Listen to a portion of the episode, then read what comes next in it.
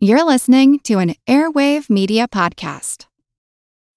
When you need mealtime inspiration, it's worth shopping Kroger, where you'll find over 30,000 mouthwatering choices that excite your inner foodie. And no matter what tasty choice you make, you'll enjoy our everyday low prices, plus extra ways to save, like digital coupons worth over $600 each week. You can also save up to $1 off per gallon at the pump with fuel points. More savings and more inspiring flavors make shopping Kroger worth it every time. Kroger, fresh for everyone. Fuel restrictions apply.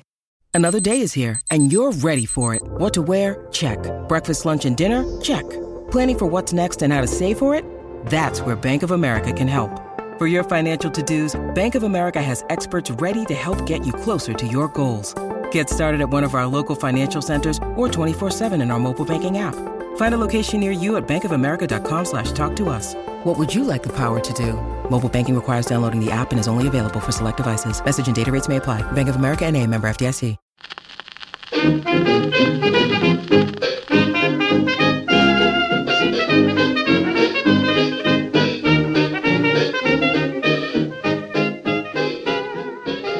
Hi, everybody, and welcome to Who Did What Now, the history podcast that's not your history class, Bittisodes, the little bits of history that don't quite fit in it anywhere else, with me, your host, Katie Charlwood, history harlot and reader of books. Well, it's been an interesting couple of days. Ireland got knocked out of the Eurovision, but that's because the song wasn't really anything. Like, it wasn't great, it was fine. Like, it was a fine song, but it wasn't anything exciting. See, the way I see it is if you're going to do Eurovision, right, what you need to do is get laldy. You have to go for it. You want to do a ballad, make it a proper ballad, make it really sad, really lean into it, right? Or make it really empowering. But if you're going to go like poppy or rocky, like you have to go full pop, full rock. And it should be fun. I love it when there's something like silly and fun uh, or exciting and weird and wacky. What my mum calls me. Um, she's like, You're gonna love this. Portugal. And I'm like, Is she weird? Which is my automatic response. And I turn around and she's wearing an entire skirt made out of feathers, red feathers. And I'm like, I could make that outfit. I could wear that outfit because that's who I am as a person. I, I watch Eurovision and go, I could get away with that outfit because of who I am as a person. That's that's just me though. Uh, I'm a Eurovision fan. I, I didn't like it for years because it got really serious. I don't need Eurovision to be serious. I need Eurovision to be a bubble. You know, it should be, you know, a good time. Because if it's not, what the hell are you doing? But I know what you're thinking. You're thinking, quit your jibber jabber and fact me. In fact, you I will. But first, a disclaimer. I have a habit of speaking, well, on this, the way that I speak normally. So there will be swear words, expletives, cursing, and if that isn't your jam, I suggest you go somewhere else for your history lesson because I'm going to talk the way I talk. I swear like a sailor, and if you find that offensive or rude or unpleasant, then you might want to get the fuck out. That being said, let me tell you about sex workers, the American colonies, and the rise of the millionaire. See, it all starts in pre revolutionary France, all the way back to the 1700s. King Louis XIV, he's dead. We shame. Rest his soul and whatnot. Sorrows, sorrows, prayers. So he's, you know, in the dirt. And the next king, the other Louis, so many Louis, just one after the other, consistently in a row. So yeah, Louis the Fifteenth, he is too young to rule. So the Duke of Orleans, his uncle Philippe, he is ruling in his stead. So he's the acting regent, right? And he has a money man because Louis Fourteenth, you know, very popular man, popular leader. However, was absolutely shit stupid with money, consistently waging wars, just oh man, the country, France, it is in debt. It's in bucket loads of debt. It's up to its eyeballs. You know, the economy is completely stagnant at this point because they don't have really anything going on, right? And they don't even have a reserve.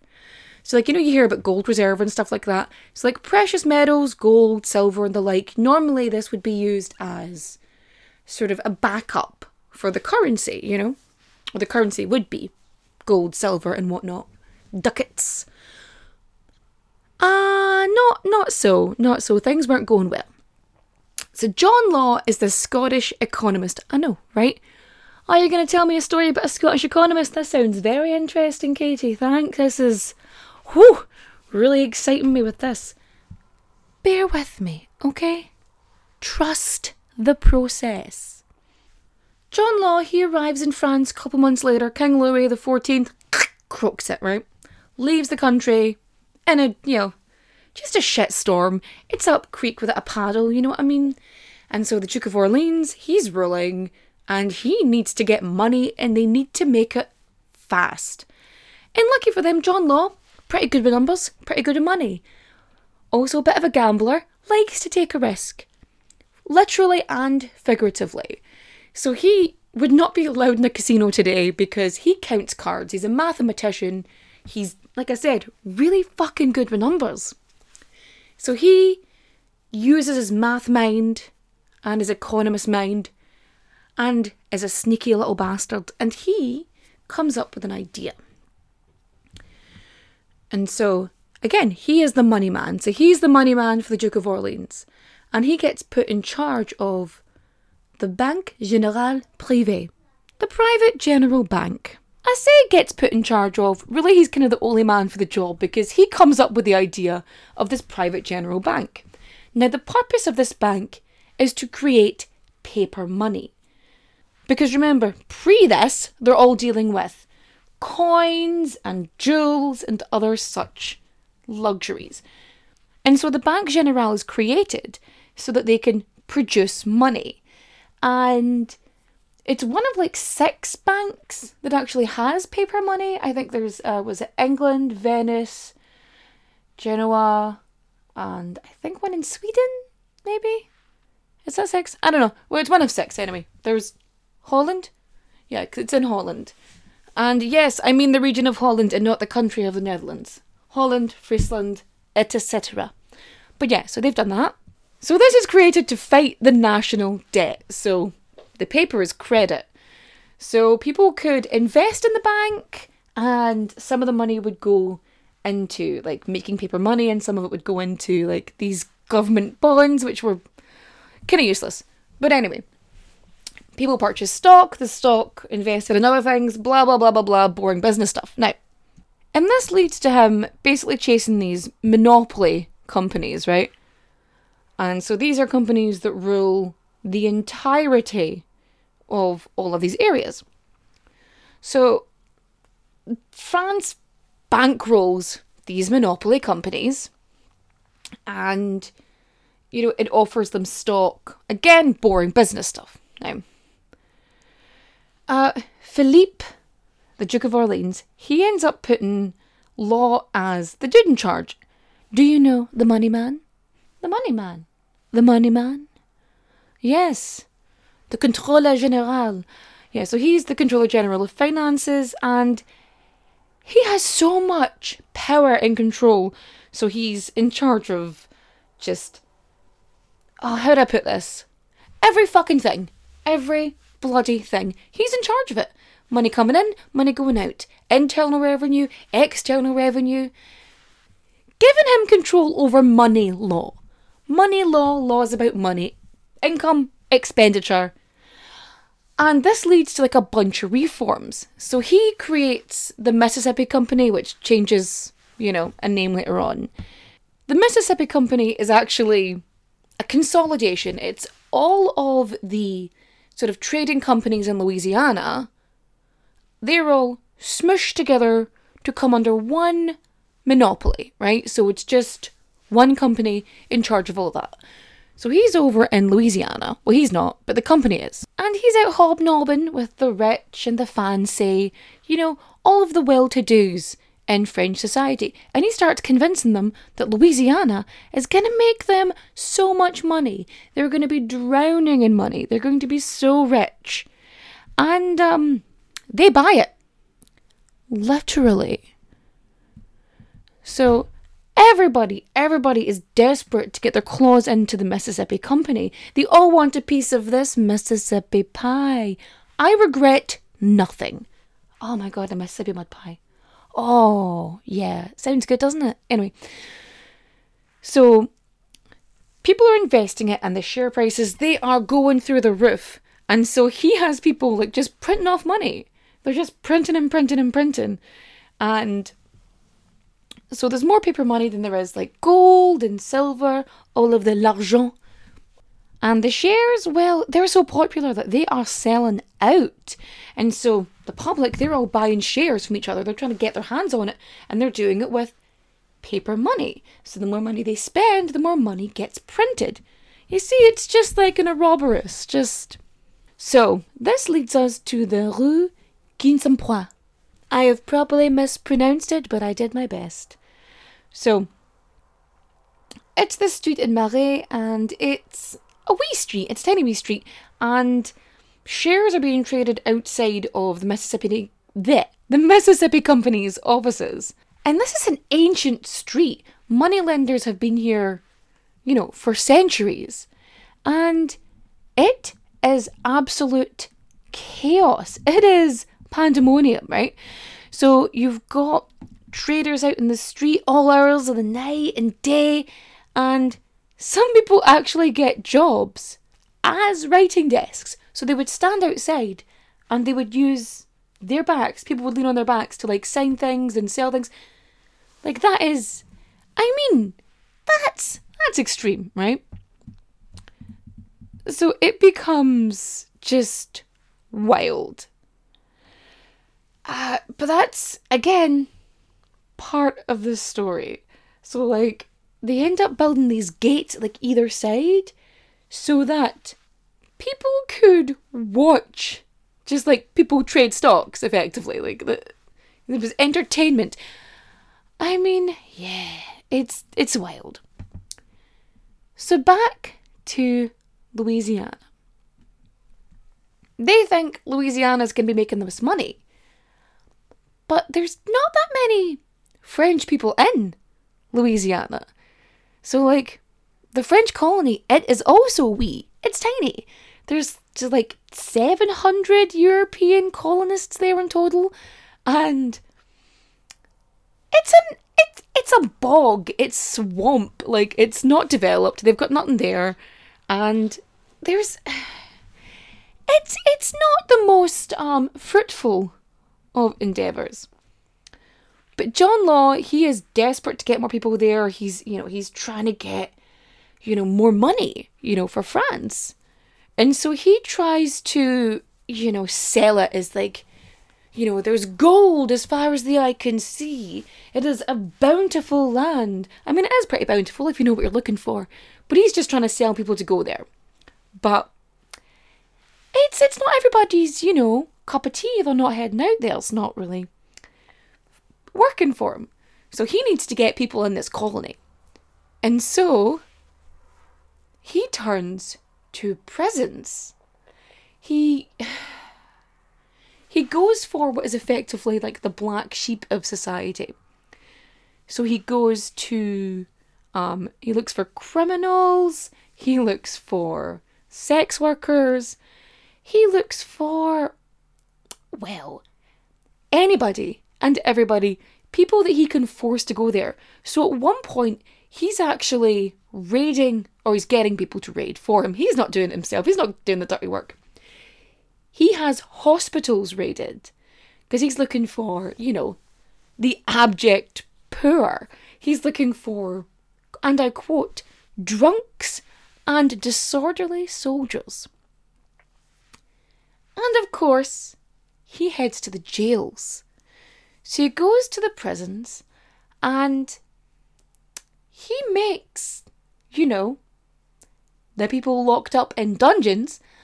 I mean, it's not quite a dungeon, but like it's not exactly pleasant, is it? So he goes in and he makes them an offer that they really don't have a chance to, you know, refuse. So he goes to the criminals and he goes, Hey, do you want to stay in jail? Or do you want to marry a prostitute and sail to Louisiana? And so, like, for a lot of people, they're like, okay, so I get married and I have freedom and I get to escape horrifically poor France, where I have very little options or opportunities. And so they say, yeah, absolutely, let's do this. See, this works for him as well because he's also seen as cleaning up France, you know. But it's not exactly a honeymoon for those who decide to go. Because they, they don't just get sent on a ship, they don't have luxuries of any kind, unlike, you know, the previous settlers. I say settlers, colonizers. When they head off, they have, you know, they have money, they have backing, they have options. And these, the man and wife, they are quite literally shackled together. So they are chained together, taken from the jail, and then forced to board a ship. And it's not exactly a comfortable journey. They're cramped in. And after being stuck on a cramped, dirty, you know, disease ridden ship for several weeks, and they finally land in, you know, America. Well, uh, this is going to shock you. Um, but they were less than welcomed. Because, see, the people who were already in the colonies, they were seen as at least a little bit respectable. You know, they weren't exactly, you know, the dregs of society. And so they say these people come and they're like, fuck this, we're a game of soldiers.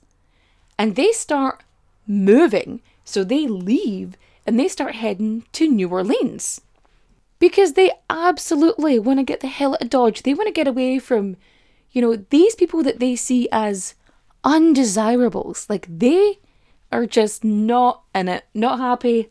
Uh uh So, first, the, you know, the respectables, they bugger off, right? Because, you know, they feel like their, their camp's been invaded. And then the criminals, you know, the ex soldiers, the sex workers, they are all just, uh, you know, left to their own devices, things are going well and they are hungry. And so they end up deciding this ain't worth it and they leave too. So they end up moving to the more populated areas, right? And this is when Native Americans actually start reclaiming the territory. It also helps that they're actually used to it and they know the land almost as if they've been there their entire fucking lives. Oh, quelle surprise. And John Law, he is desperately trying to prove that, you know, this whole Louisiana situation, the Mississippi bubble, right? That it's profitable, that things are going well. And it's like they are forging paperwork and they're just like printing off more paper notes to like investors. And they're printing off so much money that some people are earning what they believe to be millions of francs in paper money, you know, which leads to millionnaire, the creation of the millionaire. Now, unfortunately, this bubble is about to burst because word gets back, right? That things are not going as well in Louisiana as they have been, you know, previously informed. And luckily, like, there's a uh, one prince actually heard before everyone else and managed to like cash in and takes the majority of the gold out of the bank before he saunters off. However, people are pissed, right? So there isn't enough gold and silver to back up all these notes because there's only like like a fifth of it really to cover it. A fourth or a fifth is not a great amount. And um, it doesn't help why this prince has buggered off with three wagons of gold, like. And so word is out, people are panicking. And so they are desperate to try and like switch the notes back to gold. And so these royal edicts are being pushed out that, you know, you know, they're trying to be like, oh, gold isn't worth things. There's no point buying gold because it's devalued. And then, you know, they make printing money illegal and selling gold is always illegal, so they can't they can't switch and swap. And like it's not happening. The bank then inevitably collapses. And was it the paper money? It's what, like half the value it says on it? It's just completely whew, cut down the middle. And um, it, it it just it's pure unadulterated chaos. It's absolute madness, right? And like at one point, you know, you know, it flips around and it makes gold legal again. And this causes an actual stampede. So people are, you know, they're desperate and they are, you know, trying to like exchange, you know, all this paper for gold. And 17 people get crushed to death in a stampede in like a few minutes. And this leads to more anger and, um, mm, mm, needless to say, this is still fresh in many minds, and we all know what's coming for France after this. So John Law, naturally, gets, you know, the brunt of the blame for this, mainly because he was the main man behind it. So we're not really surprised. So there's this massive financial panic in France. People are freaking out, they're baying for blood, and he has to literally flee. So he escapes Paris, but he has to do so disguised as a woman. You know what's really funny is like he saved his life by being in drag. And also, funny because last week's um Bittisode also involved dressing up in disguises. Uh, I didn't even make that connection until right now. So yeah, he just goes. He's out and he never goes back to France again. You know, probably because he likes, you know, being alive. So he ends up having to go away from the Place Vendôme and his, you know, 21 other castles. 21 chateaux, 21 chateaux. Imagine having 21 chateaux.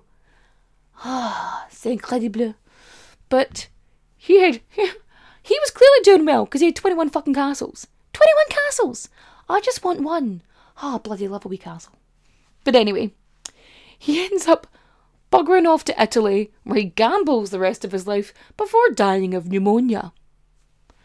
But yes, that is the story of sex worker brides, the rise of the millionaire, and, you know, just chaos in France. Just chaos. Now, if you liked this retelling, um, feel free to rate and review five stars on Apple Podcasts or Spotify. You don't even have to say nice things. I mean, I'd like you to say nice things, obviously, because I am a delight. But you don't have to. I mean, I'd like it if you did, but you don't have to. You can just say anything. You can tell me your favourite pajamas. If you wear pajamas. No, that's made it weird. That did make it weird, didn't it? But yeah, you can follow me on Instagram, Facebook, Twitter, uh, TikTok. I'm I'm kind of more active on Instagram, so if you want to, you know, follow me there, that would be super. And if you interact with me, I generally interact back. I, at least when I'm in a good mood. Um, I do try. And I wonder if there was anything else I had to say to you today. I feel like there was something important, but I genuinely don't remember what that was. But I did think it was a good idea for us to talk about something that wasn't, you know, murder for a week. Especially considering we still have Mary Jane Kelly to go. That's next week's episode. And hopefully you are all ready for that one.